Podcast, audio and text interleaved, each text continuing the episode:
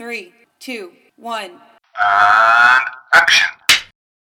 톡톡 톡톡 톡톡 톡톡 영화 만담. 야왜 안 해? 톡톡 여기가 영화의 소식을 들려준다는 영화 만담인가요? 제대로 찾아왔어. 그렇지 그렇지 그렇지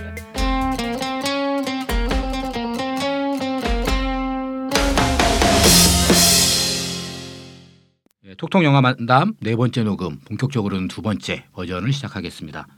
오늘은 어떤 얘기를 오프닝으로 가져갈까요? 일단 잠깐만 너무 느닷없이. 알았어. 어, 너무 경, 사람 경직되게 만들어 이 형이. EBS라니까 그래 그럼 잘 지냈어? 아니 할 얘기가 없잖아. 잘 지냈어요? 그럼 뭐 하고 지냈어? 아까 담배 폈잖아. 야 몹쓸 방송물만 들어가지고 예, 톡톡 영화 만담 네 번째. 예, 본격적으로는 두 번째 시작하겠습니다. 안녕하세요. 저는 영화계에 늙지 않는 아가 아, 영화계 아가씨가 되고 싶으시대 아, 봉- 박찬욱 감독 영화 너무 보고 싶어. 영화계에 늙지 않는 아저씨가 되고 싶은 엉클 조입니다. 웃지 마. 예, 18년 차 김 기자입니다. 네. 안녕하세요 아직도 적응 중인 국 PD입니다 네, 필요할 때 나타나는 유반장입니다. 네, 소개는 마쳤고 이번 주에 개봉한 영화들이 어떤 영화가 있나요? 궁금하네요. 예, 이번 주도 뭐 매주 그렇듯이 굉장히 많은 영화들이 있는데요. 한국 영화 이제 개춘 할망, 어, 창 감독 네. 표적을 만들었던 창 감독 영화인데 그리고 이제 윤여정 선생님과 그 김고은. 요즘 가장 핫한 여배우 중에 한 명인 김고은 두 배우가 출연한 영화인데 이따가 좀 더 구체적으로 화제작 시간에 구피디가 예, 얘기해 줄 예정이고요. 그 다음에 그 더 보이라는 호러 영화 이제 바야흐로 호러 시즌입니다. 좀 있으면 이제 무서운 이야기 한국 영화 무서운 이야기 쓰리. 예, 3도 이제 개봉할 예정인데 음, 지난주에 이제 개봉했던 캄포스에 이어서 이제 더 보이 이제 호러 영화가 한 편 두 편씩 예, 등장하는 것 같고요. 그다음에 미나미 양장점의 비밀 일본 영화인데 그 일본 영화 중에 이제 그런 톤의 영화들 있잖아요. 이렇게 되게 그 삶, 삶에 대해 관조하면서 그 어떤 뭐 음식이라든가 옷이라든가 뭐 이런 그런 일상적 소재를 이용해서 이제 삶에 대해서 다시 그, 그 다시 생각하게 하고 반추하게 하는 그런 일들이 네, 답답해요. 영화, 예, 영화 영화인데 보고 예. 있으면은 아, 아 조금 조금 힘들어요. 답답해. 예, 그리고 너무 그게 비슷한 것들이 계속 반복되니까 뭐 가와세 나오미 나오미 영화도 그렇고 그렇죠. 저는 심지어 뭐 고레에다 히로카즈 영화도 어, 좀 너무 나른해져. 근데 인생을 반추하는 게또게 그런. 영화들의 층들이 꽤 있어요. 아 그럼요. 그래서 이 영화 이런 이제 일본의 어떤 그런 일본의 좀뭐 쉽게 얘기하면 일본의 느린 영화, 음. 느린 영화를 좋아하는 잔잔 그 예, 김종관 감독 잔잔한 그렇게 영화. 얘기해요. 잔잔 movie. 네, 잔잔 movie. 예, 딱그 층이 아주 적지도 않고 아주 많지도 않지만 고정적으로 있어요. 그래서 그, 그 팬층, 그 관객층을 위한 어떤 영화라고 할 수가 있고 그리고 이제 좀더좀 이따 이제 자세히 얘기해 보겠지만 싱 스트리트 그 원스와 그리고 비긴 어게인을 만들었던 존 카니 감독의 또 음악 영화입니다. 그냥 브랜드죠. 존 카니의 음악 영화는 사실 이 영화가 개봉이 되고 올해도 한국에서 성공을 하는 예. 어, 부럽습니다. 근데 이게 독립 영화로도 싱 성공을 하고 상업 영화로도 성공을 하고 싱스트리트가 해외에선. 그렇게 또 큰 반응을 한국에 되게 것 같은데 만든 좋을 것것 같아요. 같아요. 그리고 테일 오브 테일즈 이 영화 굉장히 비주얼 오브 테일즈. 비주얼적으로 독특한 그런 영화입니다. 그 다음에 제3의 사랑 예. 그 일단 한중합작 영화 얘기하면서 할 텐데 한국의 이재한 감독과 그리고 이재한 감독. 예. 내 머릿속 지우개를 만들었던 네네. 그리고 이제 송승헌 그리고 좀 대륙의 뭐 사대 미인 중에 한 명이라 하는 예. 유역비 예. 음.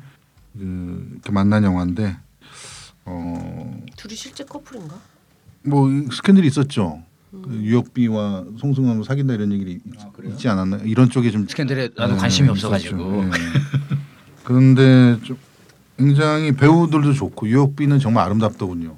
예, 아름다워요, 진짜 이렇게 그 그리고 송승헌도 그 매력이 여전하고 근데 이 이재한 감독님이 어떤 강박인 것 같은데 모든 장면을 CF처럼 찍으려고 그래요.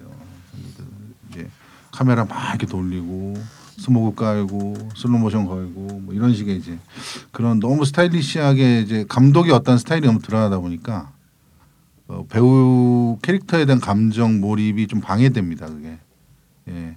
좀 더 스타일을 죽이고 이거는 중국 영화인가요? 한국 영화인가요? 이거는 중국 영화죠. 음, 예.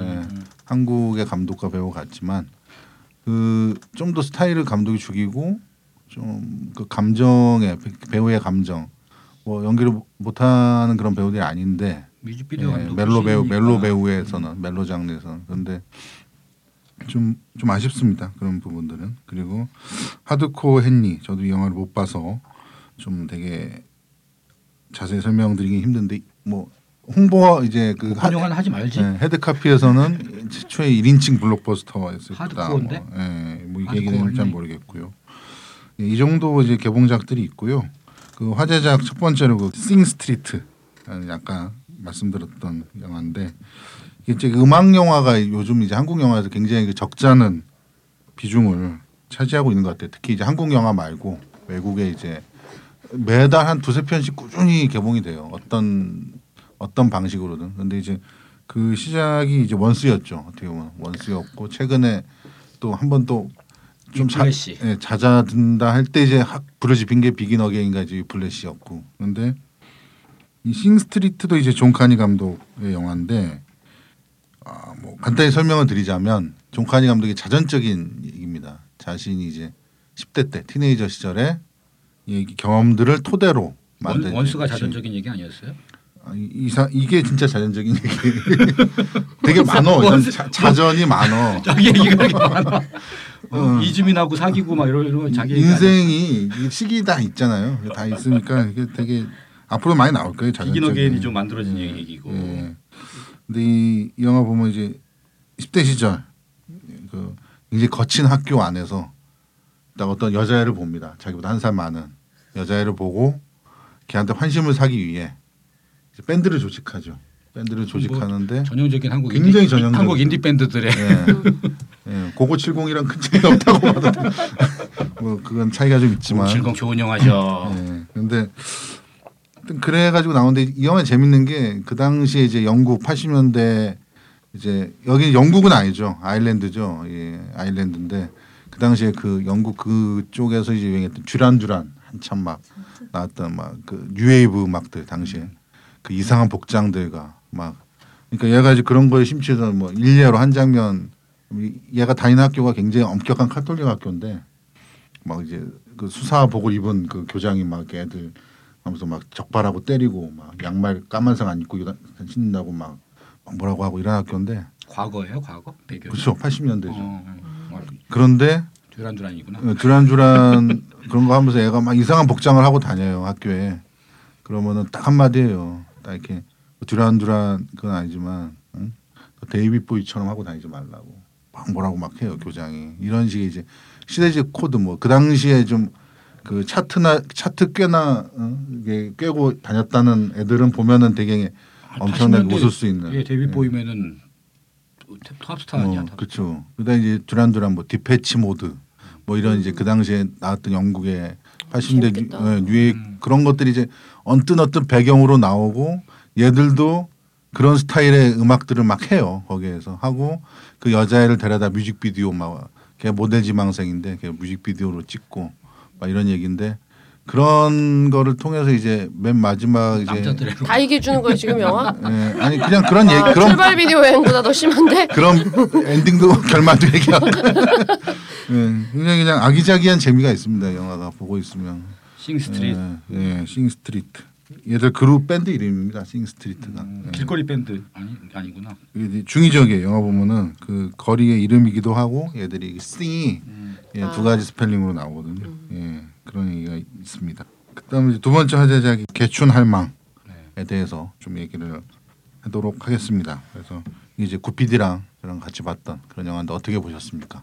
네, 저는 재미있게 잘 봤습니다. 음. 이 윤여정 씨와 김고은 씨 둘 주연이 워낙에 연기적으로 굉장히 신뢰가 가는 배우들이어서 어 뭐랄까 굉장히 이렇게 몰입해서 볼 수 있는 그런 영화였던 것 같아요.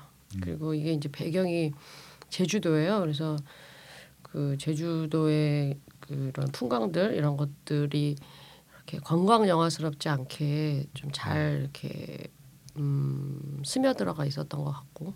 그리고 여기 보면 윤여정 씨 윤여정 씨가 실제 막 그 해녀 역할로 나오는데 실제 물 막 뭐야 이렇게 다이빙 해가지고 물질하는 장면들 이런 것도 수중 촬영 이런 거를 했는데 배우분이 그걸 다 소화를 하셨더라고요 놀랍게도.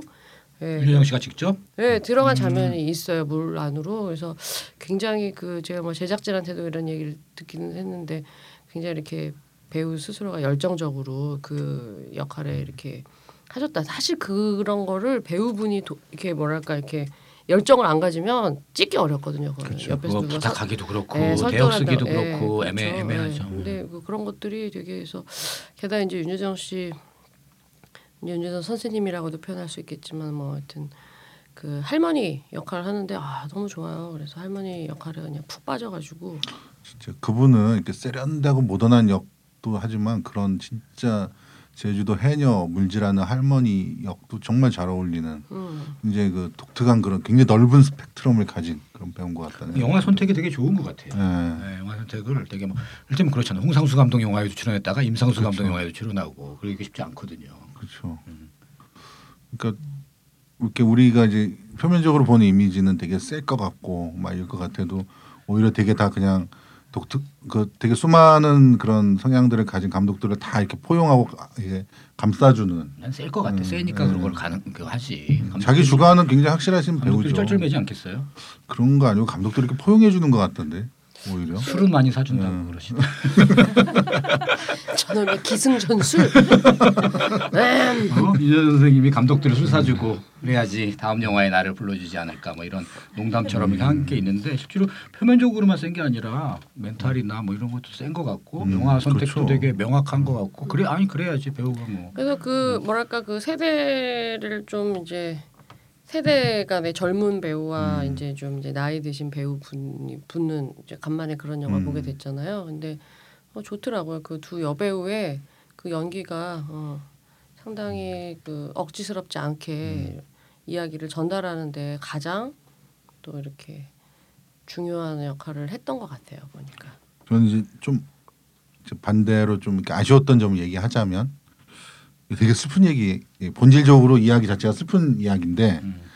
이제 그런데 후반에 너무 그런 거를 이미 우리는 슬프고 슬플 준비가 되어 있고 이미 이제 많이 슬퍼 있는데 너무 울리려는 그런 몇몇 설정들이 이제 느껴졌어요 감독이 근데 그게 감독의 의도인지 뭐 그래야 이게 펀- 펀딩 뭐 이런 거에서 이제 있어서 그런 건지 잘 모르겠지만 그냥 한두 개 정도는 걷어냈어도 우리는 오히려 그러니까 그런 게 있잖아요. 슬픈 영화를 볼 때 아 딱 슬픔의 가장 큰 포인트들이 있잖아요. 그러면 거기서 그 그러면 그 그걸 느낀 다음에는 뭔가 그 여운을 영화를 보면서 계속 이렇게 지 가지고 가고 싶은데 자꾸 거기에서 더 슬퍼라 더 슬퍼라 해서 이렇게 채찍질을 해버리면은 그 여운을 느낄 시간 감정적인 그런 진동이 방해를 받는 그런 느낌들이 있거든요. 근데 근데 예, 뭐 후반부에서 약간 좀 그런 느낌이 근데 그래야 있었는데 울어. 근데 그렇죠 안 우는 애들이 어 있어요. 그래 그래야 울고 근데 그런 단점들을 또 윤여정이란 배우가 다 그거를 품고 가요. 그러니까 대단한 배우인 그 거죠. 약간 이제 그런 영화들 있죠 슬픈 영화 중에서도 이렇게 눈물을 흘리는 채로 음. 극장을 나와야 되는데 음. 어떤 영화들은 이렇게 눈물이 말라버려 요 이제 극장 음, 나오기 음, 전에 음. 예, 이미 이제 정리가 돼서 음. 너무 많이 울어서 그런 건가? 그런 영화들이 있는데 난 말라서 나오는 게 좋던데 어느 정도 정리하고서. 그러니까 그게 근데 약간 음. 개인차가 있는 거예요 그런 거에 대해서 막 무작정 울고 그런데 음. 거기서 또 이렇게 김 기자님처럼 정신 똑바로 차리고 너무 너무 울려 너무 뭐 이런 식으로 보는 사람이 있는 거 아이고, 하면 또 푹. 빠져서 음. 어또 푹 빠져서 또 같이 계속 음. 어 그 슬픔을 이제 그 감정을 유지하는 게 좋은 관객들도 있는 건데 그 이 영화에도 이뭐 내용을 자세하게 설명할 필요는 음. 없겠지만 이게 제가 얘기하는 제가 이제 이런 표현을 쓰는데 저는 사이코패스 진단 키트. 음. 라고 이걸 보고도 안 울면 네가 인간이냐라는 장면들이 몇 개 있어요. 예를 들면 어, 뭐. 예전에 원앙 소리에서 음. 소눈 그거 꿈뻑거리는 음. 거막 죽어가는 소 눈 클로즈업을 했는데 안 운다. 이, 음. 니, 이거 보고 안 울면 네가 인간이냐. 인간이 아닌가 봐. 커트들이 있어. 별로 잘안 울어. 그럼 사이코패스. 당신은 사이코패스인가요? 왜 남의 남과 공감하지 못하나요? 그래. 음. 근데 이런 키트들이 사실 들어갈 여지가 많은 영화인데 음. 저는 그런 면에서 봤을 땐 적절하게 음. 예, 그래도 어느 정도 선을 간 것 같아요. 막. 난 늑대 소년 때도 나만 안 울어가지고. 그뭐 당첨이 되셨네. 아, 사이코패스. 진짜? 네. 아니, 영화 보고 있는데 사람들이 흑흑거리고 있는 거야. 그래서 아, 사람들 다 감기 걸렸나 보다 이러고 영화를 보고 있는데 다 울고 있고 나만 안 우는 거야. 그래서 음. 충격을 받았는데 개춘 할망이 그런 이제 뭐 그런 코드들이 증명하는- 근데 우리가 또 할머니가 약하잖아요 보면. 음, 그렇지. 할머니 약하잖아. 뭐 진짜 원앙 소리의 그뭐 소눈, 음. 어, 그다음에 할머니 얼굴 클로즈업 막 이런 거 보면 그거 그거 보고 안 울면 사이코패스야. 아. 근데 어. 전체 이그 유효정이라는 배우의 그 그냥 클로즈업 자체가 그렇죠. 되게 주는 그 울컥하는 게 음, 있더라고 이 음, 영화는. 음. 아, 보지 말아야 되겠다. 아, 음. 울기 싫어. 울지 않으리. 아니 형 안 울 거예요. 걱정하지 마. 아이고. 니들 있는 데는 이렇게 착착 잘 찾아주는데 이번 생에는 못 보고 가는 거 아닌가 모르켜. 야, 너랑 이름 똑같은 애 있다. 미애지. 손지, 손지 어딨어? 누가? 혜지가. 손지 따라 나는 물질로 먹고 살았지만 너는 꼭 기림으로 먹고 살라. 저기 이모가 사라져가지고 정신도 온전치 않은 양반이 왜 말을 안 하셨어요?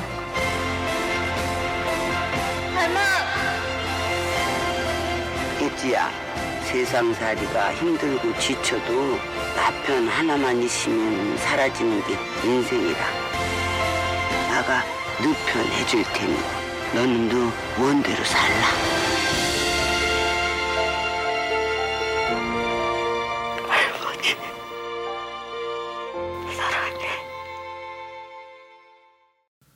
그리고 이제 그 제3의 사랑 이 한중합작 영화인데 어, 제3의 사랑은 뭘까?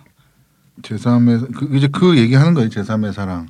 뭐 동화 같은 사랑, 현실적 사랑, 그리고 제3의 사랑 뭐 이렇게 시작을 하면 이게 중국에 굉장히 유명한 그런 뭐 베스트셀러에서 왔다고 하는데 이 한중 합작이 지난주에 개봉했던 이제 엽기적인 그녀 2도 있고 이것도 있고 이제 꽤 이제 최근 한국 영화에서 심심찮게 시도되고 있고 한국 뭐 중국 애들이 이제 중국 애들 중국에서 막 투, 투자도 막 하고 중국 따거 따거들이 막 예, 투자도 막 하고.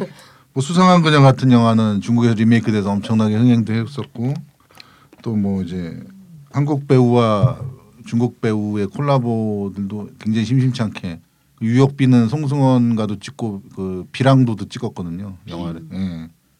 그렇게도 찍고 뭐 이게 시작이 위험한 관계 같은 영화죠. 중국 자본으로 위험한 관계도 있지만 하고 이게 허진호 감독이 연출을 하고 장동건 배우가 나오고 뭐 이렇게 그렇죠. 했잖아요. 예. 허정 감독이 호우 시절도 했었고 어. 예, 호우 시절도 했었고 그다음에 위험한 관계도 했었고 이게 뭐 근데 이 역사를 하다 보면은 엄청나요 이게 그 한국과 이제 옛날에 한 중국이 이제 공산권으로 해서 수교가 없었을 때는 한홍합작이라고 그래서 있었고 홍콩이랑 했죠. 홍콩이랑. 그렇죠. 그러다가 이제 그 올림픽 이후로 해서 수교가 풀리잖아요. 그러면서 이제 중국 시장에 대한 이제 인식들을 조금씩 하면서 처음엔 그걸 하죠. 로케이션.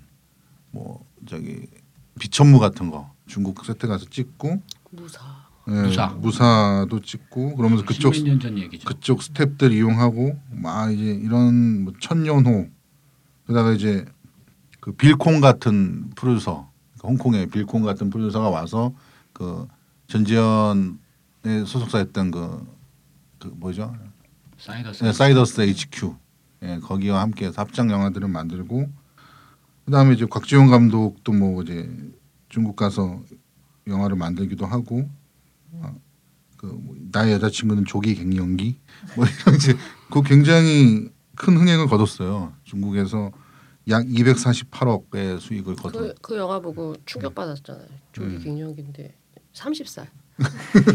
중국은 그 얘기 들어보니까 30살만 돼도 어, 상 노처녀 취급을 받는다고. 음. 어. 마치 음. 우리나라 한 10년 전쯤에 지금 어디 가서 우리나라 뭐 30살이면 애 취급 받을 텐데 그런 우리 게 이제 30살이면은 음. 우리한테만 네. 애 취급인 그래서. 무다 어, 그렇지. 그리고 여기서 이제 되게 중요한 영화사가 하나 있습니다. 그 보람 엔터테인먼트라고 네, 예. 이주익 대표라는. 분이 이준익이 아닙니다. 이주익. 그 만추 제작하신 그렇죠. 분이죠. 예. 첸카이거의 투게더부터 시작해서 그게 이제 김영구 촬영 감독, 이강산 돌아가신 이강산 조명 감독 해서 이제 했었고 칠검. 이것도 이제 서극 감독 영화. 예, 중국, 홍콩, 일본 이렇게 지분 3대 1씩 한국 배우 김소연 나오고 그다음에 묵공 안성기 유덕화 예. 그것도 이제 이쪽에서 어, 제작을 했었고 거기에 이제 최시원 나오고 뭐 판빙빙 이런 배우 그 나오고. 영화도 재밌었어요. 네 그리고 이제 워리어스 웨이 그건 이제 할리우드 프로젝트였고 그 다음에 이제 최근에 만추. 만추. 네, 우리 이거를 이제 했었죠. 김 감독님과 예, 그 탕 여사를 연결해 준 그렇죠. 제가 그때 그 김태형 감독님 인터뷰를 했었어요. 만추 끝나고서 근데 그러니까 현빈 얘기를 물어봐도 자꾸 탕웨이 얘기를 하시고 감독님 난 분명히 현빈에 대해서 이제 물어보면은 아, 손발력이 좋은 배우다. 그 다음부터 이제 탕웨이 얘기를. 별로 별로 마음에 안 들었던 거지 현빈이. 아니 현빈은 되게 아니요, 아니요. 원래 좋아했어요. 원래 남자 감독들은 남자 배우에 이제 물어볼 걸 그리고 물어봐야지. 탕웨이를 없어. 탕웨이를 물어보면 또 탕웨이 탕웨이를 얘기. 어떤 장면에 대해서 여쭤봐도 이제 결국에는 기승전탕으로 이렇게 어떤 기억이 인생, 납니다. 인생도 네. 기승전탕이 되셨네. 그러더니 결국 그때 눈치챘어야 되는데. 아무튼 요즘에 음. 중국 한중 합 한중 합작 뭐 그리고 음. 이제 한국이 중국으로 진출하는 얘기 그리고 중국이 그렇죠. 한국으로 진출하는 얘기가 되게 많은데 재밌는 얘기가 되게 많더라고요. 그러니까 음. 그 예전에 되게 작은 회사였는데 이를테면 인디 소리에 뭐 단편 영화를 사가서 이걸 어떻게 배급할까 이런 고민하는 회사가 그 이름 기억이 안 나는데 만드는 영화가 위험한 관계예요. 음, 그러니까 그렇게 큰 거지. 그래서 수십억을 들여서 이 영화를 만들 정도로 그런 것 같아요. 그러니까 이, 이게 사실 한중 합작이라는 표현이 굉장히 예, 예스러운 표현이잖아요. 그쵸. 네, 이제 뭐 한중 왜냐하면 이, 이게 이제 한, 아마 영어로 표현하면 코프로덕션이라는 네, 표현을 네, 쓸수 있을 텐데 그건 사실 인접한 국가들에서는 언제나 일어나는 아주 그쵸. 일상적인 유럽에서 엄청나게. 그쵸. 근데 뭐 미- 북쪽이 막힌 한국 입장에서는 그렇죠. 그 지금까지. 사실- 근데 왜냐면 한국 영화의 가장 가장 큰 걸림돌이자 도전은 뭐냐면 음.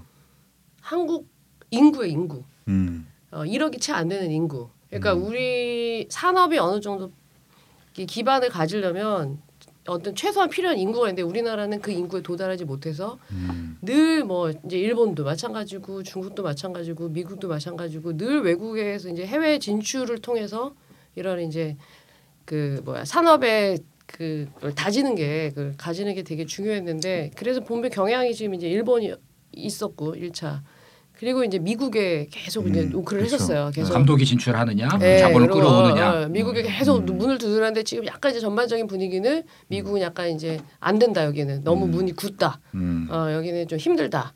그래서 이제 중국, 이제 중국은 실제 시장 자체가 역동적으로 지금 변화하고 있고 그리고 우리나라랑 굉장히 근접하고 그리고 홍콩과 대만 아까 뭐 우리가 많이 봤던 이제 홍콩 영화들이 음. 지금은 이제 중국 홍콩이 됐잖아요 또 그쵸. 말하자면 예. 그리고 대만 영화들도 사실은 범중국어권이기 때문에 그 안에서 다 이제 소화가 되고 있고 그러니까 우리나라로서는 사실 어떤 시장이 엄청난 큰 시장이 이제 열려 열리느냐 아니면 그, 그 시장에 이제 휩쓸려 가느냐 그 기로에 좀 있는 것 같아요. 그리고 또 거기서 가장 중요한 거는 이제 한류. 음. 예, 요 우리는 또 이런 말하면 옛날 사람 같지만 이 뭐라 그래야 되지? 가진 자원은 인력뿐이다. 이런 표현을 쓰잖아. 천연 자원이 없는 천연. 자원이 우리 그 초등학교 때 배웠던 저- 얘기 같은데. 아, 초등학교 지금도 다녔어요? 그렇게 배우나? 국민학교 안 다니고?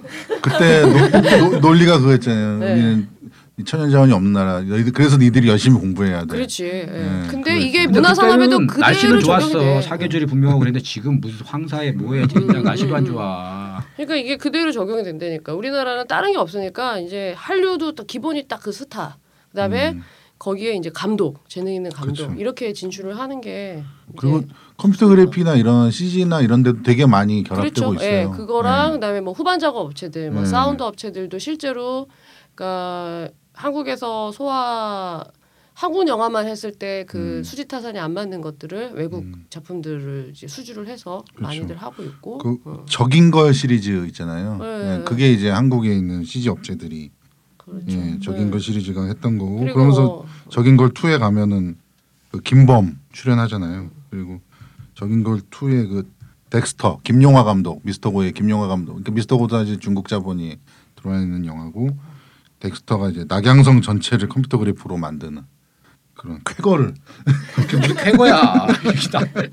그냥 화피 뭐 이런 영화 대지진 뭐 포비든 킹덤 이런 거 다 이제 한국 영화가 한국에 있는 CG 업체가 하거나 아니면 컨소시엄을 구성하거나 뭐 이런 방식으로 이제 작업에 참여했던 영화죠. 중국 분들이 이제 한국의 인력들 고급 인력들을 이제 가져가서 가져간다기보다 우리 진출하고 음. 그쪽에서는 이제 활용을 하는, 하는 그렇게 이제 가고 있는데 시장이 커지면서 이제 서서히 이제 뭐 쉬운 말로 뽑아 뽑아 먹을 거 다 뽑아 먹었다. 음. 뭐 이런 얘기들이 이제 들리기 시작하고 어 그리고 거기도 이제 그 양질의 회사만 있는 건 아닐 거 아니에요. 중국이라고 해서 그쵸. 중소업체들이 한국에 와서 그네 각 각본을 내가 팔겠다. 그러면 이제 계약을 하고 가져가야 되잖아요. 음. 근데 계약 없이 각본을 주면 우리가 번역해서 돌릴 테니까 그 일단 기다려라. 내가 투자를 받아오겠다. 어, 어디서나 일어나는 네, 근데 한국에 이제 90년대 같은 분위기인 거죠. 그럼 뭘 계약을 그렇죠. 하고 가져가던가 이게 아니고 음. 그렇게 하는 사람들이 많고 제가 아는 이제 감독이 중국에 한- 갔다 오셨대요. 저- 그 영화 제작을 타진하려고.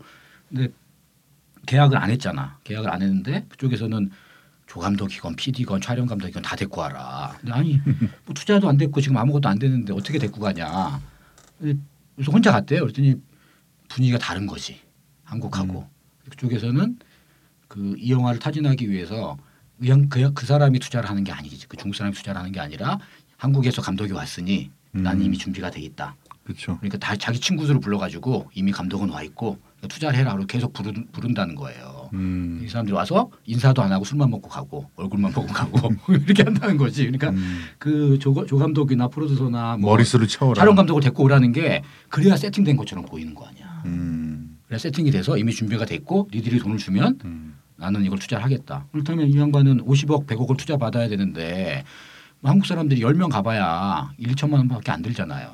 근데 중국은 보니까 그 자본이 굉장히 이제 막 음. 규모가 다르죠. 여, 여유로워서 그러니까 음. 돈이 없어서 영화를 못 만드는 경우는 거의 없고 맞아요. 이제 각본. 스텝이나 각본 그다음에 아이템 뭐 그리고 이제 감독 음. 배우 그러니까 거기도 중국도 마찬가지로 유명한 배우들은 정해져 있기 때문에 음. 그 배우들이 캐스팅이 안 되면 이제 세월아 내월아 기다리는 경우들이 많아서 실제 제가 그 주변에 보면 이제 중국 쪽에 미팅 한번 안 해본 감독이 없을 거예요 우리나라 맞아요, 감독 맞아요. 중에서 근데 주변에도 많더라고. 네, 그래서 의외로. 막 와, 1, 2년씩 하염없이 중국말만 배우고 있는 구피디 그 중국말 배우고 있다며 중국말. 아 저는 저기 뭐야 너무 심심해서 한번 해봤어요. 그것만 하는 건 아니죠. 네, 너무 심심해서 해봤어요. 재, 재밌더라고요. 그러니까 이상한 느낌인데 뭔가 이게 일본 말을 예전에 음. 배웠을 때 이 뭔가 이게, 이게 벽이 느껴졌다면 중국말은 훨씬 더좀 그렇게 좀 재미있다.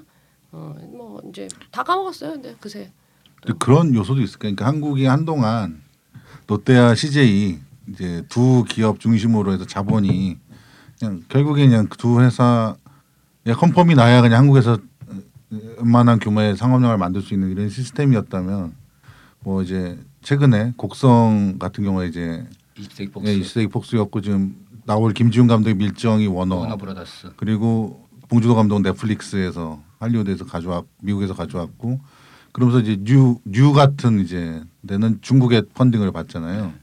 그러니까 어떻게 보면은 이 그리고 이제 되게 보기, 보기에는 중국의 자본들이 이제 어떤 식으로든 계속 한국 영화에 관심을 갖고 들어올 텐데 어떻게 보면은 대기업 두 대기업 중심의 그런 어떤 자본 구조의 어떤 그 변화를 줄 수 있는 가장 큰 요인으로서 이 중국 영화 중국 자본이 가능할 기능할 어떤 그런 가능성도 있지 않을까? 근데 그건 좀 다른 것. 같아요. 왜냐하면 음. 중국도 결국에는 중국 영화를 얘기를 하는 거지 그렇지. 한국 영화를 가지고 뭘 하겠다는 그렇지. 거는 없어요. 맞아, 그러니까 맞아.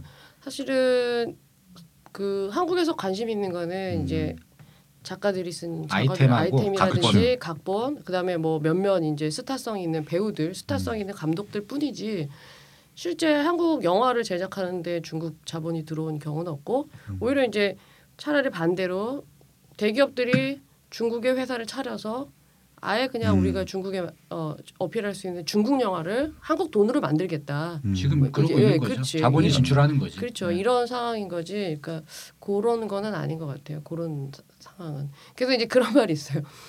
그 워낙에 이제 우리나라 예를 들어서 웹툰 같은 것도 음. 중국 시장 중국 쪽에서 문의들이 많고 음. 판권 구매 요, 요구들이 많으니까 이제 말하자면 가격들이 엄청 올랐어요. 음. 저도 뭐 얼마 전에 예를 들어서 어떤 판권을 알아보면 전화를 해보면 중국 시장은 아래- 아예 따로 음. 한국은 얼마 중국까지 포함하면 음. 뭐 곱하기 2 이제 이런 식으로 곱하기 그러니까- 10이죠. 곱하기 10. 아니 곱하기 2 두 배 달라 이제 이런 식으로 음. 근데 뭐냐면 이게 우리나라가 이제 이제 중국 자본과 한국의 이 이, 이 자본이 이제 경쟁을 하는 특히 이런 작가나 아이템을 아, 영화를 놓고는 만들기 위해서 그렇죠 이런 음. 상황이 된 맞아요. 거예요 그래서 예를 들어서 뭐 어떤 이제 뭐 예를 들어서 이런 마켓 같은데 웹툰 회사가 나가서 뭐 이제 웹툰 IP 요즘 IP라는 표현 음. 쓰잖아요 그 지적 재산권을 이제 팔려고 나가면 그런데요 이거 뭐 예를 들어서 뭐 편, 편에 얼마입니까를 물어보는 게 아니라 당신 회사 얼마면 살 수 있냐 얼마면 되냐 그 회사 사겠다 내가 그 웹툰 회사 사겠다 뭐 이제 이런 식의 돈으로 사겠어. 어 얘기를 얘기까지 들었다라는 얘기를 어. 할 정도로 실제 물 밑에서 이 작가와 아이템을 음. 선점하고자 하는 이 음. 그 뭐랄까 작업들이 지금 어마어마하게 일어나고 있어요. 나도 그런 얘기 들었어요. 아는 친구가 PD인데 야 너도 맨날 이렇게 영화 글 써서 얼마나 버냐. 너도 이렇게 뭐 하나 써봐. 신호비라도 하나 써봐. 다 사가 걔들. 그런 얘기 들었어요. 그래서 영화제 같은 데 피칭 같은 데 가면 마켓에서 이제 아니 안 산다니까. 안 피칭 같은 사고 거 간만. 본다니까. 간만 보고 음. 그 달라. 음. 그래서 아니 뭐 계약을 하고 가져가라. 조피디님 나, 나쁜 사람들만 만났나 봐. 아, 내 주위에 그런 사람 있나? 그러니까 아니. 그렇게까지 막 하진 않아요. 큰 회사들은 아니 사요 그- 사. 어 진짜로 산대. 돈이 많아서 이렇게 죄송합니다. 음, 괜찮다 싶으면은 특이한데 그러면은 신업 단계에서도 그냥 얼마 딱 주고 그냥 가져간다는 거예요. 나는 다 애들, 형 애들이 근데 안, 이제 그것도 아마 음. 얼마 안 남았다라는 음, 판단이 맞아요. 되는 게 이미 너무 많이 쌓인 거예요. 그치.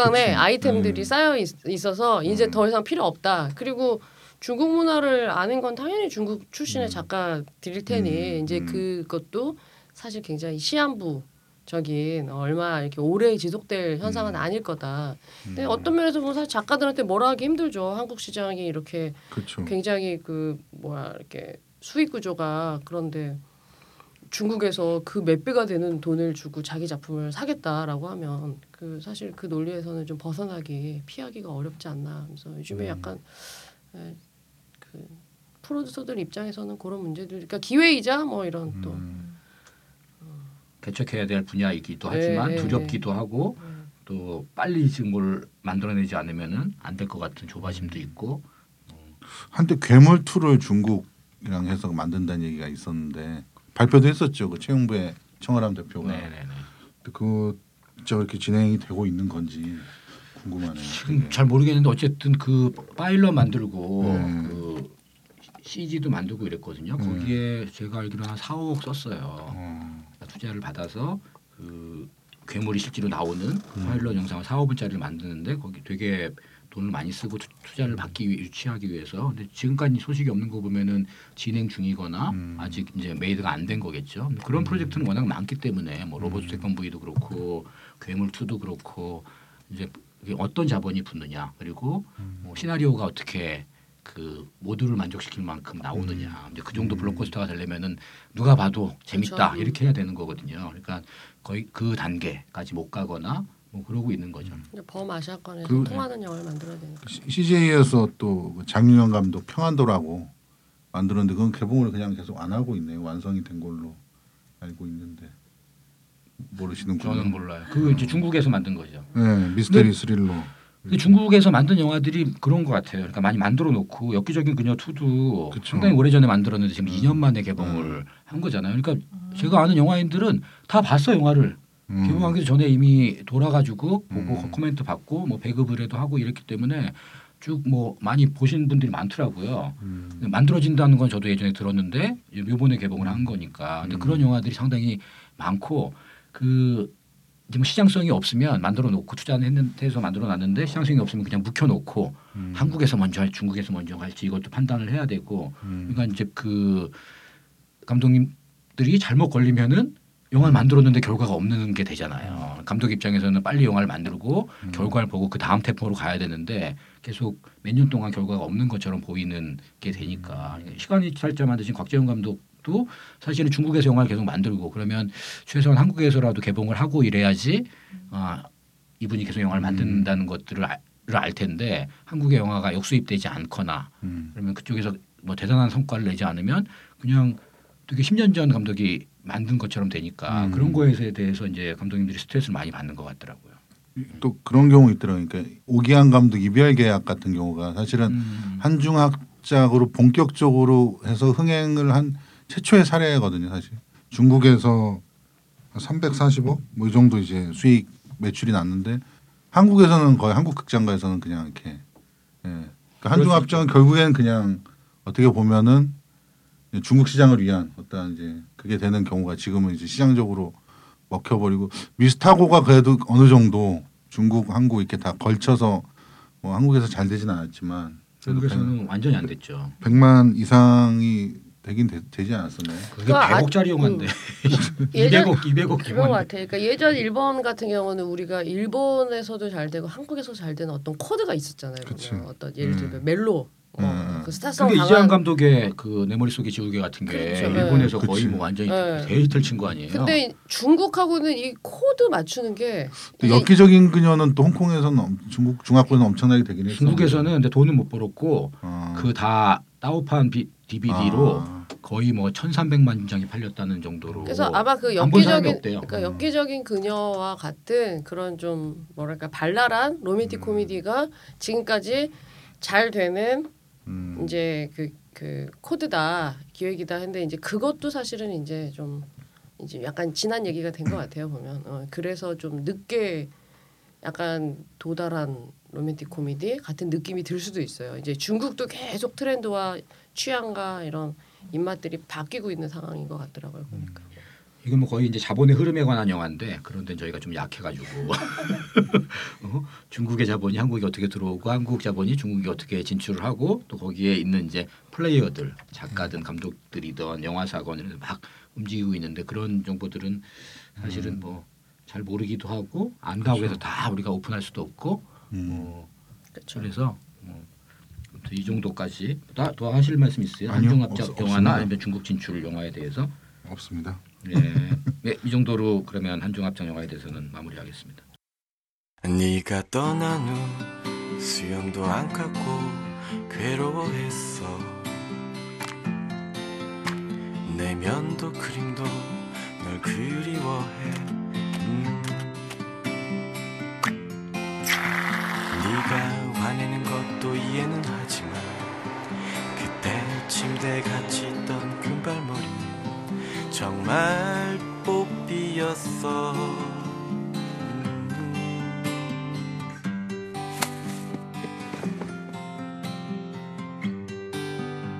널 만나고 싶어. 널 기다릴게. 내 두 손을 잡고 함께 얘기하고 싶어.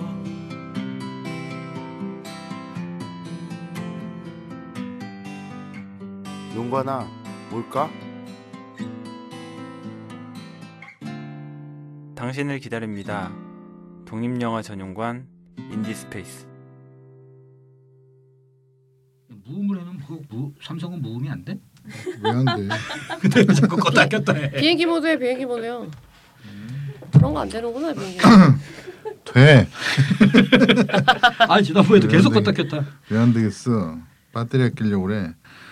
예, 그러면 이제 두 번째 이슈로 이번에는 이제 한국 지난번에 예고 예고 드렸듯이 독과점에 대해서 한번 얘기를 해봐야 될 것 같은데요.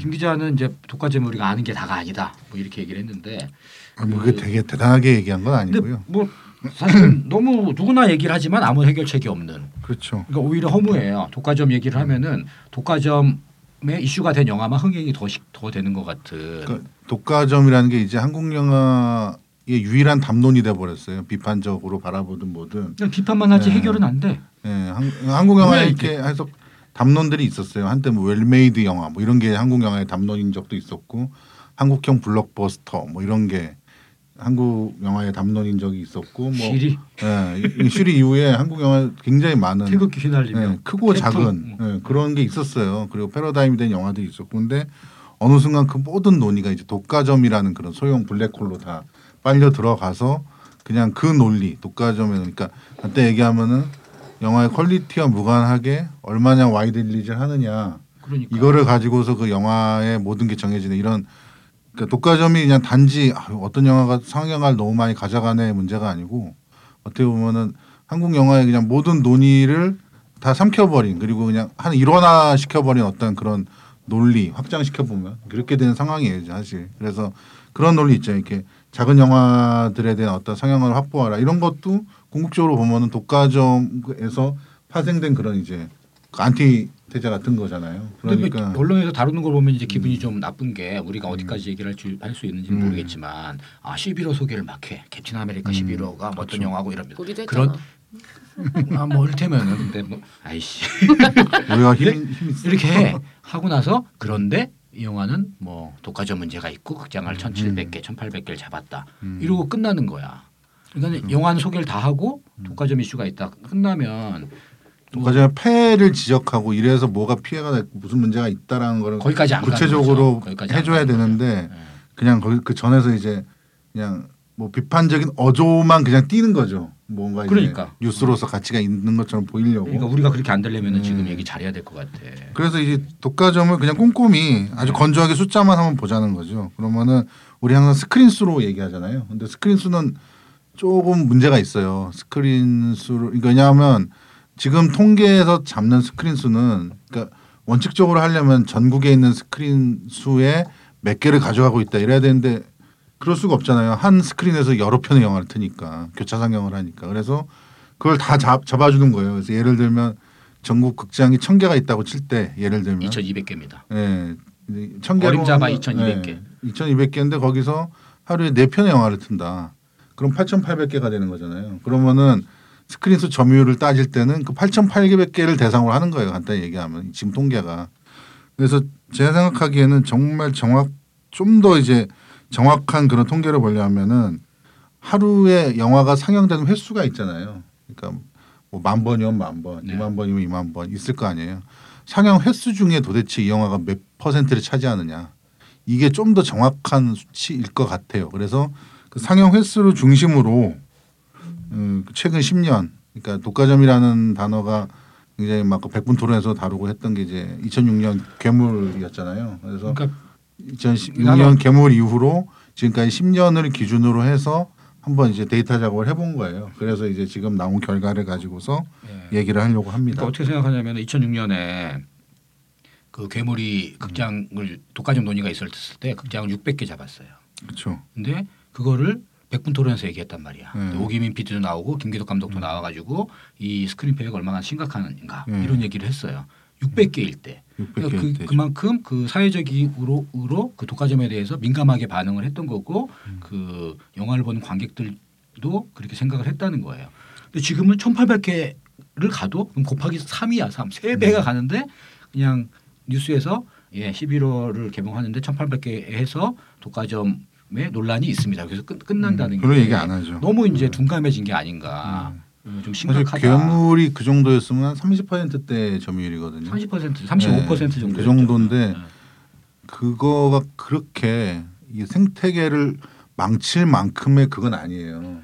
사실은. 뭐 시작은 그렇게 했으니까 네. 어쨌든 출발점을 아니 그, 지금 사, 그 영화들한테 면접을 주는 게 아니고 아, 면접해 주는 거 아니고요. 저 네. 그것 때문에 최영배 대표한테 욕 먹은 적도 있어요. 자기가 욕 먹은 거 이렇게 다 기억해서 이런 방송 이 알량한 방송을 통해서 얘기하려고 합니다. 아니 나 내가 누구 야단친 거를 얘기를 네, 해야지 뭐 네. 욕 먹은 걸 얘기하는 게 무슨 의미가 있겠어. 그래서 일단 퀴즈식으로 한번 진행을 네. 해보려고 합니다. 그래서 그러면 지난 이제 10년 동안 예, 가장 독과점이 심했던 영화를 보면은 뭐 이미 답을 좀 많이 알려드린 그런 부분도 있지만 어벤져스죠 어벤져스. 예, 어벤져스. 그러니까 최근에 퀴즈 개봉 퀴즈라며. 예, 퀴즈 어벤져스 그삑나 어벤져스. 지금 퀴즈 내고 맞춘 거예요 지금. 아 이걸 이걸 보고 보고 빨리 했습니다. 누르든가. 근데 이게 보면 이제 가장 최근에 그러니까 아주 그냥 숫자로 절대 숫자로 보면은 캡틴 아메리카 시빌 워가 스크린 수가 1990개까지 갔어요. 1990개? 2000개를 안 갔네. 1990개. 진짜 이렇게- 4월 30일. 이렇게 하는데도 안 본 나는 뭐냐. 진짜. 그게 대단한 내가 거죠. 보기 영화에 빼고 다 본 거야. 이날 이렇게 4월 30일이 야, 이제. 예. 그런데 이게 스크린 점유율로 치면은 하도 교차 상영을 많이 하니까 이게 한 43% 정도밖에 안 돼요. 밖에는 아니지 많은 거지만. 밖에 근데 신자본적인 상영 횟수 점유율로 보면 이게 68.4%까지 나온 거예요. 그러니까 저, 그러니까 전국에서 극장을 극장에서 영화를 한 100번 튼다. 그럼 68번을 이 영화를 튼 거죠. 이렇게 보면 이게 무시무시한 거예요. 이 상영 횟수 점유율로 보면은 11호가 개봉하고 첫 주에 첫 주 일주일 동안 60%대예요. 60% 이하로 내려가질 않아요. 상영 횟수의 점유율로. 그 다음에 2주차가 됐을 때는 50% 이하로 내려가질 않아요. 이게 상영 횟수의 점유율이.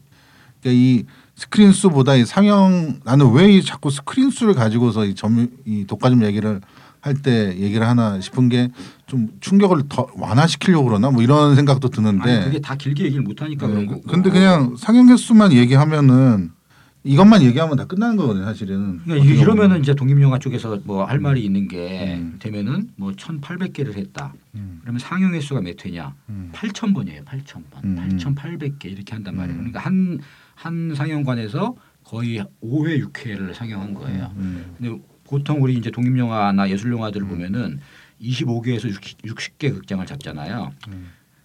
극장은 25개, 스크린은 25개인데 상영 횟수는 35회야. 음. 그러면은 그 한 번씩 틀었다는 거고 음. 뭐 나머지 극장에서 어디는 한 번, 어디는 두 번 틀은 거예요. 그렇죠. 그리고 시, 뭐 나는 시간표도 중요하다고 생각하는데 음, 시간표를 어떻게 5시 반이냐 6시 반이냐에 따라서 관객 수가 몇 천 명 차이 난단 말이에요. 근데 독립영화들은 아침 9시 반. 그리고 이제 세 번 넣어주면은 아홉 시난 반, 12시 일곱 시 반. 일곱 시 반. 어쨌든 그리고 이제 그럼 밤이 중요한데 음. 밤에 이제 몇 시에 트느냐. 그럼 사실은 이제 9시 반 정도에만 틀어줘도 영화 보고 전철 타고 갈 수 있어. 근데 뭐 이제 11시 반 이러면은 영화 보고 택시 타고 가야 돼. 아니면 차 타고 가든가. 음. 근데 블록버스터는 영화를 보려면은 그냥 전철 타고 가서 가까운 극장 가서 영화를 보면 돼.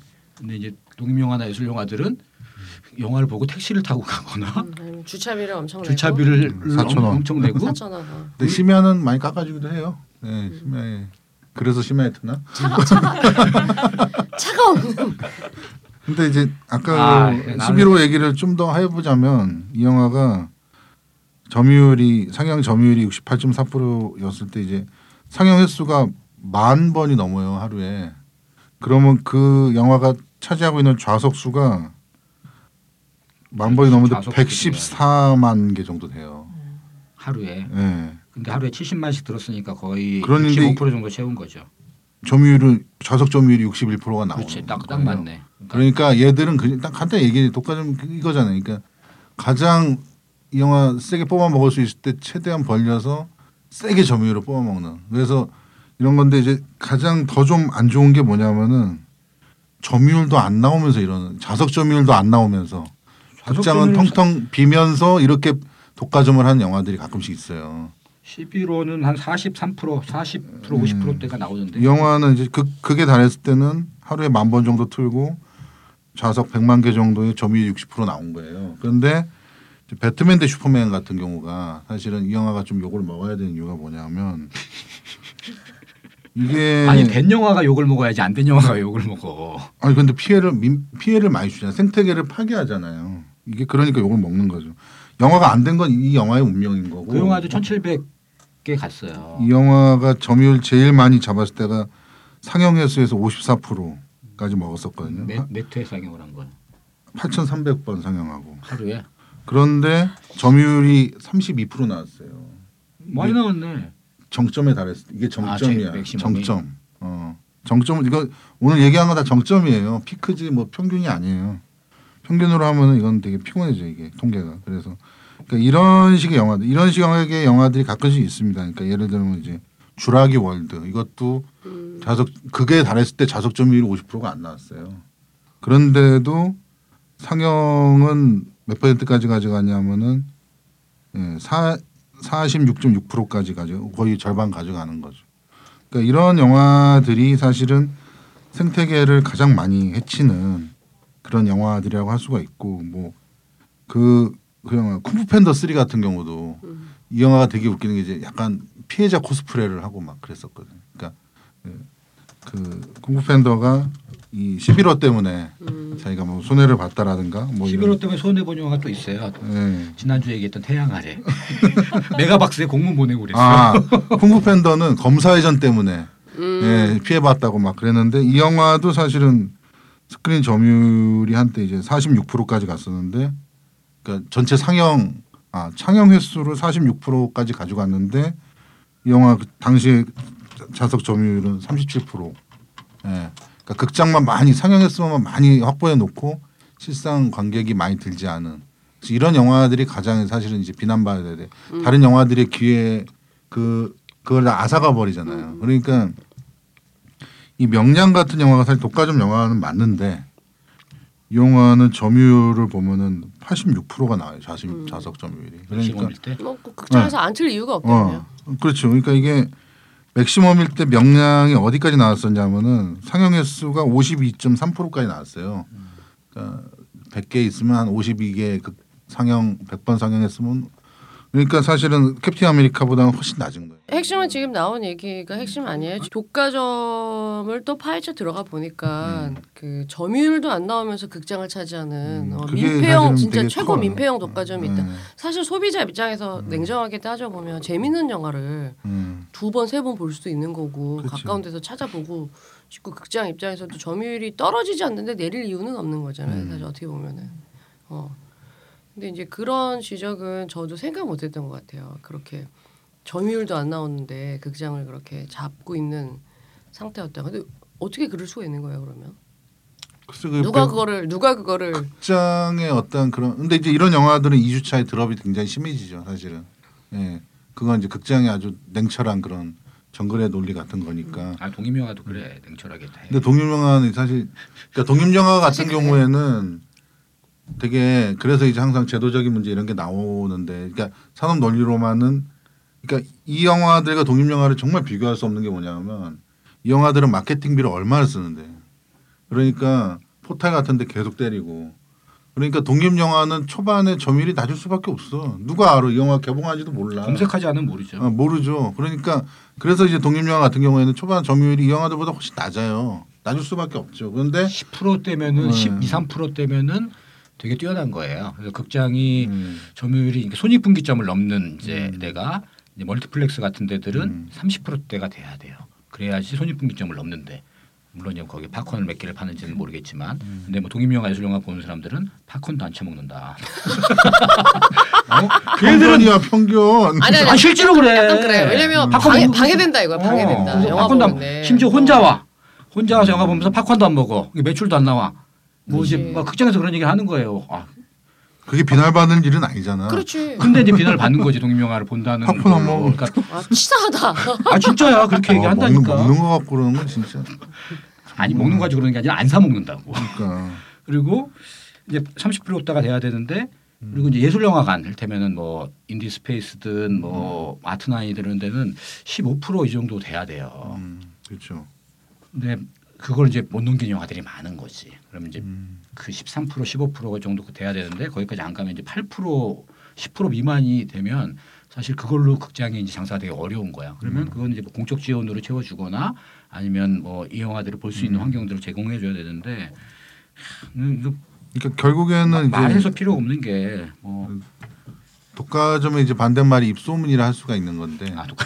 예, 독과점의 반대. 오늘 독과점 얘기하고 있는 거예요. 아, 예. 포인트. 예, 뭐 독과점의 형은 다 반대말은 너무 잘. 아니까 음. 다뭐 필요 없고 그냥 뭐 네. 그런 거지만 아닐 수도 있어요. 근데 입소문이 나려면 한 2, 3주 걸리잖아요. 그러려면은 마케팅비 없이 그러려면 이제 그거를 근데 이 외화들도 할리우드 외화들도 작년에 뭐 이렇게 킹스맨이나 인턴 같은 경우 보면은 다 이게 후반부 그걸로 해서 이렇게 그래프를 보면 반등해서 올라가서 이렇게 내려갔었어요. 그런 영화 많죠. 비긴 어게인도 네. 그렇고 위플래시도 그렇고 그런 영화 많죠. 근데 이제 그런 사례들이 이제 외화 같은 경우에 들은 이제 가능한데 시장에서 어느 정도 그래도 보장을 해주니까. 근데 이제 독립영화 같은 경우에 너무 리그가 작으니까 그냥 그런 거죠. 이렇게 이거 보면은 이제 전체 매출이 작아 일단. 음, 11호 때문에 피, 피해본 영화 뭐 이게 해보면 뭐 위대한 소원, 시간 이탈자, 헤어와 4등 이런 영화들이 사실은 이렇게 확 들어와 버리면 이제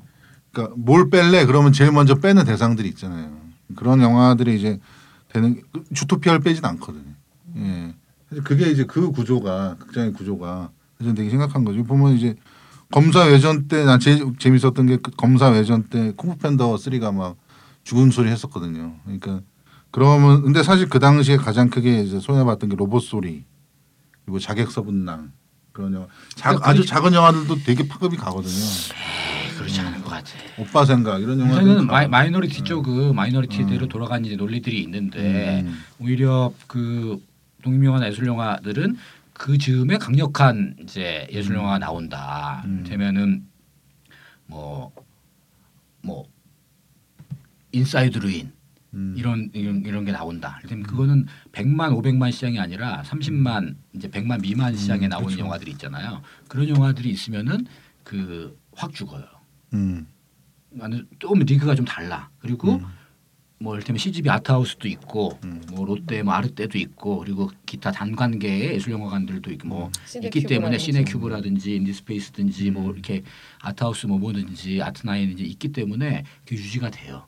음. 근데 이제 강력한 그 영화들은 이 예술영화계 뭐 소위 얘기해서 artbuster라고 하는 것들 근데 실제 이런 독립 영화들하고 이런 프랜차이즈 영화 그러니까 우리가 음. 이제 tentpole이라는 음. 표현 쓰잖아요. 딱 그 네 귀퉁이 잡듯이 봄, 음. 여름, 가을, 겨울 팩트 체크입니다. 텐트폴 영화란 강영화 투자 배급사에서 개봉하는 작품 중 흥행 성공을 보장해 줄 수 있는 작품으로서 흥행에 실패한 영화의 손실까지 막아줄 수 있는 영화를 말합니다.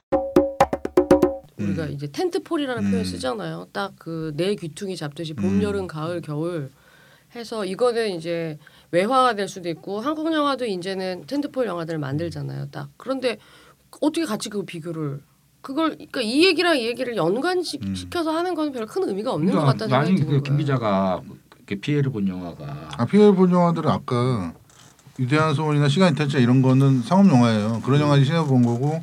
그러니까 근데 이제 구도가 어떻게 되냐면은 독과점이 되게 심한 영화들은 할리우드 블록버스터가 되게 많아요. 근데 피해자들은 한국 영화, 한국 상업 영화가 되게 많아요. 음. 그러니까 이 구도가 되게 10년 동안 굳어진 거예요. 그러니까 뭐 이제 어, 어벤져스 있었을 때도 이제 보면은 어, 어, 어, 장수상회랑 화장 같은 영화들이 사실은 맞아.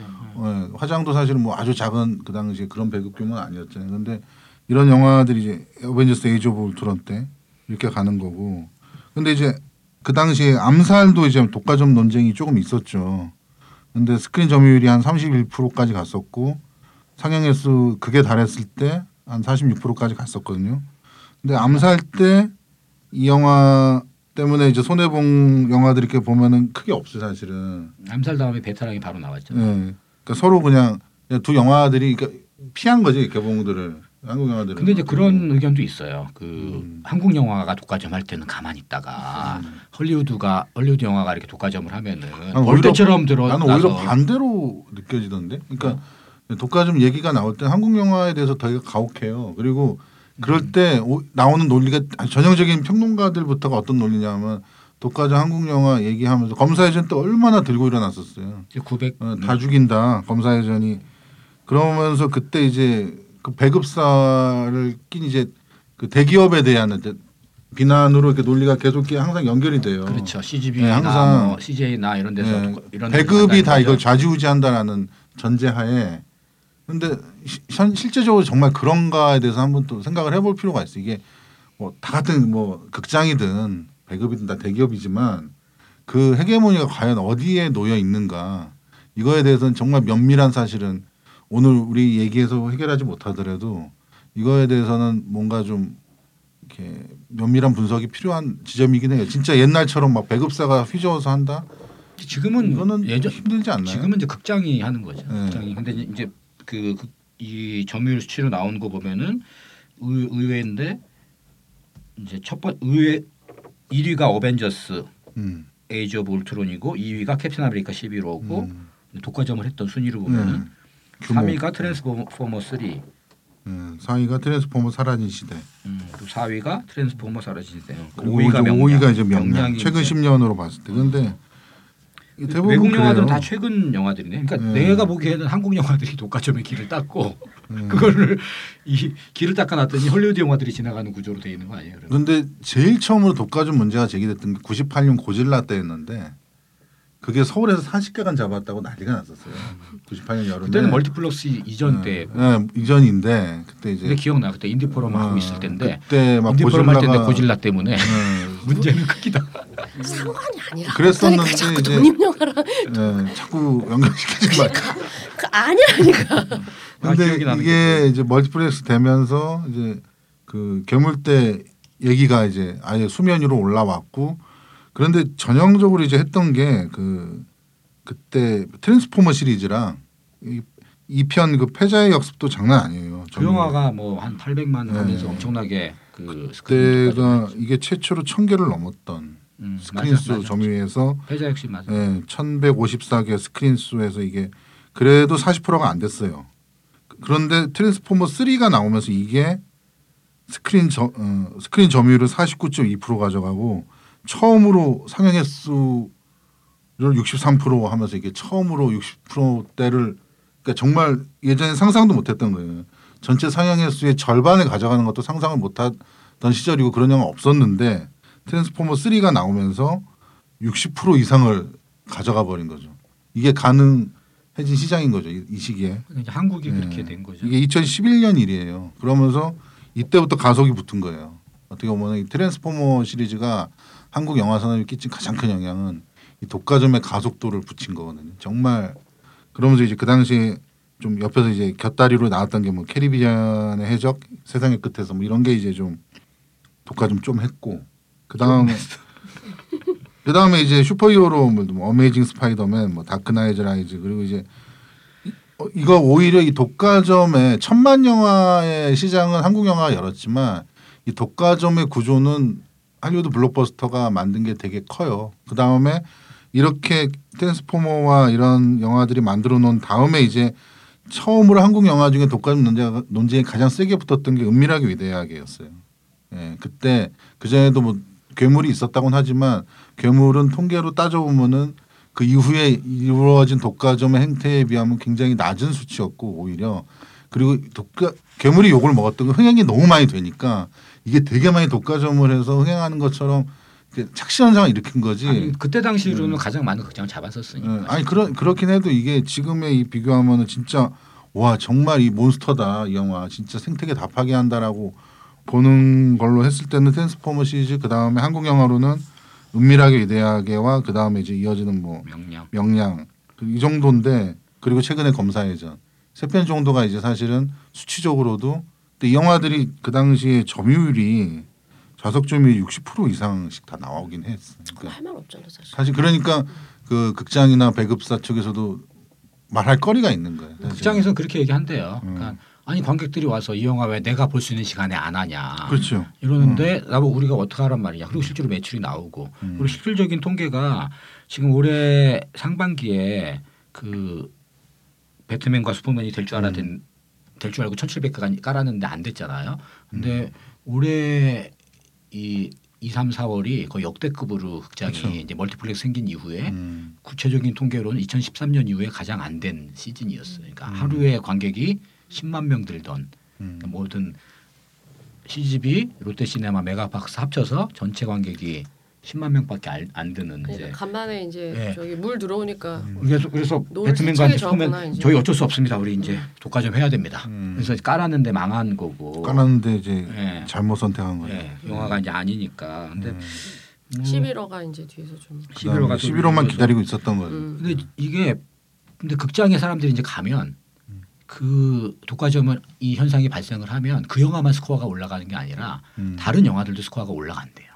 그렇죠. 극장을 찾는 사람들. 네, 극장 찾는 사람도 있고 왔다가 또 딴 거 보고 그리고 이제 음. 어쨌든 사이트에 들어가잖아. 음. 뭐 어플리케이션에 들어가든지 음. 뭐 사이트에 들어가서 검색을 하든지 이러다 보면은 아 이 영화도 있는데 자기가 시간대가 안 맞거나 매진이 됐거나 음. 이러면 다른 영화를 본다는 거지. 그러니까 음. 극장이나 일단 사업주 입장에서는 음. 독과점을 부추길 수밖에 없는 거지. 하나 이제 관객이 이게 뭐 하루에 70만 명씩 몰리면 음. 뭐 좌석은 뭐 150만 개씩 되기 때문에 다른 영화로 몰린다는 거지. 그러니까는 그 자본주의에서 업주 입장은 그걸 할 수밖에 없는데 그러면 그거를 자본의 욕망에 맡길 거냐? 야 시집이 니네 독과 좀 하지 마. 롯데 니네 독과 좀 하지 마. 이럴 거냐? 이 제도적인 장치가 있어야 되는데 제도적인 장치를 지금 못 만들고 있는 거예요. 그러면 뭐 마이너 쿼터를 만들든지 난 마이너 쿼터는 부수적인 문제라고 생각하고 내가 독립영화를 하지만 음. 어쨌든 한 영화가 30% 35% 이상을 가져가는 걸 막고 야 그러면은 2등이 가져갈 거야. 아니면 그 얘기 나중에 하자고. 그러면 그 독과점을 막을 수 있는 구조를 좀 만들어 놓고 제도화하고 이게 근데 이게 또 안 된대요. 제도하기 어렵대. 왜냐면은 어렵죠. 규제야 규제. 음. 이 규제 개혁 위원회에서 음. 못하게 하는 거야. 이거 한미, 한미 FTA 협정에 걸려 음, 음. 안 돼. 그러니까 독과점을 막을 수 있는 방법이 현재로서는 없죠. 그 뾰족한 수가 없는 거예요. 음. 그러니까 왜냐하면 CGV에서 내 마음대로 영화를 트는데 왜못 틀게 이렇게 된다는 거죠. 음. 이게 모든 이제 자유무역 협정과 이런 것들이 음. 이제 걸려 있는 거예요. 그러면 뭐 최소한 가이드 선이더라도 그런 걸 바라는 게 참 부질없는 짓인데 영화계가 그래 동반 성장 음. 성장 협의회도 있고 상생 협뭐 이런 음. 게 있잖아요. CGV 롯데 뭐 이런 데도 음. 있고 뭐 허울이죠. 서울이지 있긴 있는데. 있긴 있는데 그거 가지고 니네 영화를 천 개 이상 틀지 말라라고 아니 얘기하는 그래도 거는 그런 거 가지고 지금 뭐 극장 부율 문제라든지 음. 이런 것들은 꾸준히 제기하고 있고 음. 어, 그러니까 허울이라고 딱 단정 짓기 좀 음. 그렇고 그러니까 뭐 이거는 좀 이렇게 미국도 안 그렇고 유럽도 안 그렇고 근데 일본도 우리는 안 그거 그런데. 약간 그런 것도 있는 것 같아요. 그러니까 이게 자본주의의 속성이라는 음. 걸로 다 싸잡기에는 음. 한국은 약간 무- 구- 구- 국민 정서나 문화도 있는 것 같아요. 그러니까 한번 몰리면- 아무, 아무 문제가 없냐는 거지. 관객. 어, 그러니까 한 번 몰리면 거기서부터. 소외되는 거에 대한 이 음. 극심한 그런 거 있잖아. 음. 약간 있어요 보면 너 그거 안 음. 봤어? 주류 문화에 대한 이, 예, 예, 이 동, 그런 게 있긴 있긴 있죠. 그런 거 분명히 있는 그러니까 거 천만 영화 가능한 거예요 사실. 그러니까 이, 이, 확 그냥. 어 이거 안 봤어? 그러면 어, 안 보면 안 되는 것 같은 분위기. 명량 1,700만이면은 음. 사회 경제 활동 인구가 다 봤다는 거야. 그렇지. 할머니 할아버지하고 애들 빼고는 애들도 뭐 같이 될것 같겠지만 거의 다 봤다는 거잖아. 저- 정말 또- 놀라운 스코어가 그리고 사실은 음. 사실 아까 그 저기 뭐야 그 독과점에 받는 말이 입소문이라는 표현을 음. 했는데 음. 실제 아까 그 입소문은 거론한- 아니, 11호가 그러니까- 제일 많이 났어. 우리가 제일 많이 한 그러니까 영화가 11호. 거론한 이 피해를 봤다고 거론한 영화들이 상대적으로 공교롭게도 다 약해요 흥행성이. 음, 그렇지. 예 거기에서 대항마가 있으면 음. 그것 때문이다라는 표현을 음. 쓰는 건 좀 어폐가 있는 것 같고. 그러니까 근데 최소한 이 영화가 그러니까 외화들 아까 얘기했던 인턴이나 이런 킹스맨 같은 영화들 예로 들었듯이 첫 주에 약했다가 둘째 주부터 치고 나간 영화들이 있거든요. 그러니까 그거는 이제 그 그러니까- 시기에 독과점 하는 영화가 없었던 거지. 아니요, 꼭 그렇지는 않아요. 그런데 이상 이게 입소문에 어떤 그런 것도 있지만 뭐 여러 요인이 있겠죠. 그런 영화. 근데 영화 자체 컨텐츠의 힘일 수는 있어요. 그런데 최소한 2주차까지는 뭔가 보호되는 그런 것들이 있어요. 그러니까 최소한의 예, 스크린을 뭐 첫 주에 한 700개 잡았다. 그럼 2주차 때 최소한 오- 한 400개에서 500개 사이 정도는 좀 유지되는 최소한 2주차 때는 유지돼. 아니 시- 심할 때는 그보다도 확 내려가요. 상영 횟수로 보면은 진짜 심하게 드롭되는 경우도 되게 많고 그리고 시간대 이상하게 조절된 경우 굉장히 많죠. 그러니까 도저히 이렇게 보기 힘든 경우가 2주차부터 그게 일어나 버리거든요. 그게 되게 심각해요. 우리도 대, 대안을 제지 못하고 그냥 하는 얘기들로. 아니 그거 그리고 뭐 대안까지는 아닌데 이 작은 영화들 마케팅에 그러니까 영, 뭐 영진이한테 뭘 바란다는 건 좀 힘든 상황일 수도 있지만 나는 이 배급 지원 뭐 이것 지원 이런 것도 있지만 이 마케팅 지원은 진짜 좀 해줘야 돼 어떤 식으로든 그 포탈과 어떤 협- 협약을 맺던지 해서 대중에게 내, 노출될 수 있는 작은 영화들이 디테일한 정책이 필요하죠. 네, 그런 것들은 좀 되게 필요하지 않나 싶어요. 그래서 그래야 어느 정도 요즘 포탈에서 안 뜨면은 그 영화 개봉한지 모르잖아요. 일반적으로. 그러니까 그런 식으로 떠서 좀 더 이렇게 그 포탈과 같이 이제 뭐 협약을 맺는 거죠. 영진이랑 어느 정도 지원해 줄 테니 작은 영화들을 좀 노출을 해달라. 뭐 이런 식으로 해서 그 영화들이 그래야 이제 첫 주부터 점유율이 어느 정도는 지금의 상타보다 훨씬 더 개선이 되는 그런 양상들이 나오지 않을까. 점유율보다는 일단은 보든 안 보든 알아야 될 거 아니야. 영화가. 음, 그렇죠. 영화의 존재에 대해서. 인지도. 그나마 뭐, 트위터 부가 시장도 같은 거 있고. SNS 생겨서 그나마 조금 음, 음, 알만한 사람들은 알게 됐는데 근데 그 영신이에 반해서 될 문제는 안 아니에요. 돼. 그거는 음. 당사자가 나서야 돼요. 모든 음. 문제는. 제가 바라는 거는 어떤 뭐 제도적으로 음. 아니면은 뭐 제도적으로 그 35% 3분의 1 이상 가는 건 막아야 된다. 음. 한 영화가 이거는 좀 상영 횟수에서 상영 횟수건 스크린 수건 뭐 어쨌든 막아야 되고 그리고 제 생각은 상영 횟수에서 막아야 된다고 봅니다. 저는 진짜. minority 그러니까 뭐 그, 그게 이제 제도적으로 만들기 되게 복잡하기 때문에 음. 이를테면은 뭐 멀티플렉스 8개 관이다. 8개 음. 관이면 3개 관 이상 뭐 3개 관까지만 허락하든가 그래도 거의 한 30 몇 프로 돼요. 음. 세 개관만 한 영화를 틀든지 그리고 마이너에 대한 부분 제가 뭐 마이너 쿼터를 딱 주- 딱히 주장하는 건 아닌데 그것도 제도적으로 되게 힘들어요. 뭐 극장에 보조금 줘야 되고 이럴 수도 있어. 근데 어쨌든 한 개관 정도는 뭐 여덟 개관 기준으로 한 개관 정도는 독립영화, 예술영화 상영될 수 있게 해야 된다. 그러면은 그 제일 제일 위에 것들을 좀 규제하고 제일 그 밑에 있는 것들을 좀 올리는 방식으로 좀 조정을 해야 되지 않을까. 너무 심 심하고 아니 그 점유율 상영에서 30%로 제한을 해도 아니 좋은 시간대 큰간 하면 되잖아. 그렇지. 그러면 다 소기의 맞아요. 목적 그리고 더 상영 기간 오래 걸면 되잖아. 30%그 유지하면서. 또 영화 너무 많기 음, 때문에 그럼 되는 거 아니에요? 뭐 거의 이제 멀티플 그 블록버스터들이 한 달에 한 번씩 나오는 이제 시장에서 음. 여러 가지 이제 그 시장주의를 규제하는 이런 것들이 을 이제 반대할 수도 있는데 조금 이제 그런 어쨌든 장치들은 제도적으로 만들어야 되지 않나 싶고 뭐 아까 김 기자가 얘기했듯이 그 영준이가 됐던 음. 호텔이 됐던 이런 그 작은 영화를 알릴 수 있는 캠페인 그런 것들을 좀 영화제가 하고 있, 있는데 그것 이외에는 사실은 뭐 일반 관객 입장에서 하는지 모르거든요. 저도 제 동료나 후배들이 해도 야 극장 뭐 개봉했어 언제 개봉해 그러면 형 끝났어요. 그러니까. 이런 경우도 실제로 있거든요. 저도 그 필드에 있는데도 그런데 그러니까 그걸 이제 알릴 수 있는 여러 가지 좀 방, 장치들을 좀 마련해야 될 것 같고 정말 말이 안 되는 거예요. 이게 한국에서 하루에 총 영화를 10번 트는데 7편을 같은 영화 튼다는 거예요. 68%면은 상영 횟수의 점유율이 이게 이게 뭐냐고 이게. 우리가 이제 진짜. 뭐냐고만 얘기했지 대안을 내- 제시를 못 하고 음. 싸우지도 못 하고 이러고 있으니까 더 문제라는 거지. 그리고 영화계에서도 적극적으로 안 싸워요. 그렇죠. 왜냐하면 자기 일이 될 수도 있기 때문에. 자기가 잭팟이 터질 수가 있는데. 어. 예. 저는 그런 욕망이 있다고 봐요. 그렇죠. 흥행업이잖아요. 흥행산업. 음. 네. 흥행업. 너, 야 나도 야 너도 천만 원번 해야 되는 거 아니야? 아, 나도 뭐 이런 이런 것들이 있고 그렇죠.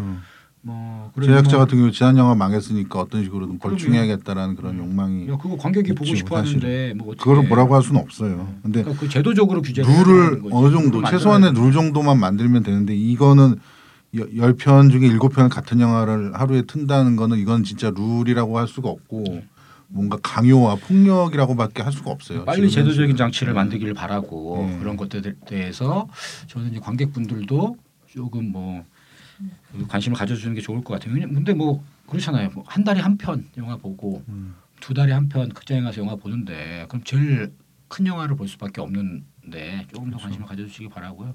방송국 아나운서처럼 멘트를 하게 되네. 아니 반대로 한 달에 한 번 영화 보는데 진짜 자기 취향에 맞는 독특한 영화 볼 수도 있는 거예요. 그 통로를 만들어 주는 게 사실은 되게 저널이고 그 마케팅이고 맞아요. 이런 건데 맞아요. 예, 맞아요, 그 맞아요. 이런 영화들은 언젠가 또 추석이나 다 명절에 하는 네, 영화들이니까 내가 극장에 가서 정말 오랜만에 나만의 문화적 체험 오롯이 한번 하겠다 이러면 되는 거죠 사실. 근데 그게 뭐 우리가 이제 그런 영화를 더 많이 소개하는 걸로. 예, 예. 네, 그렇게. 반성하면서 예. 처음에 11월 11월 얘기를 3주 동안 했어. 씨. 이제 그만하죠. 네, 그만하고 풀어달라고. 예, 오늘 뭐 수고 많이 하셨고요. 뭐 우리가 좀 중국 얘기하고 뭐 독과점 얘기하고 막 이러다 보니까 이게 막 중, 중구난방 이렇게 됐는데 풍, 풍성한 거죠. 뭐 다음 주에는 뭘 하나요? 그러면? 톡톡 영화 중국 다음 주에는 아무래도 이제 깐 결과가 나오니까 아. 예. 깐 영화제 저희는 못 갔지만 갔다 온 사람들의 생생한 얘기를 좀 전달한다거나 모아서 예. 어, 결과라든가 네, 한 얘기를 올해 하는. 분위기와 뭐 이런 것들을 전해드리는 걸로 하고요. 오늘은 네. 이만 마치겠습니다. 예, 여러분 감사합니다.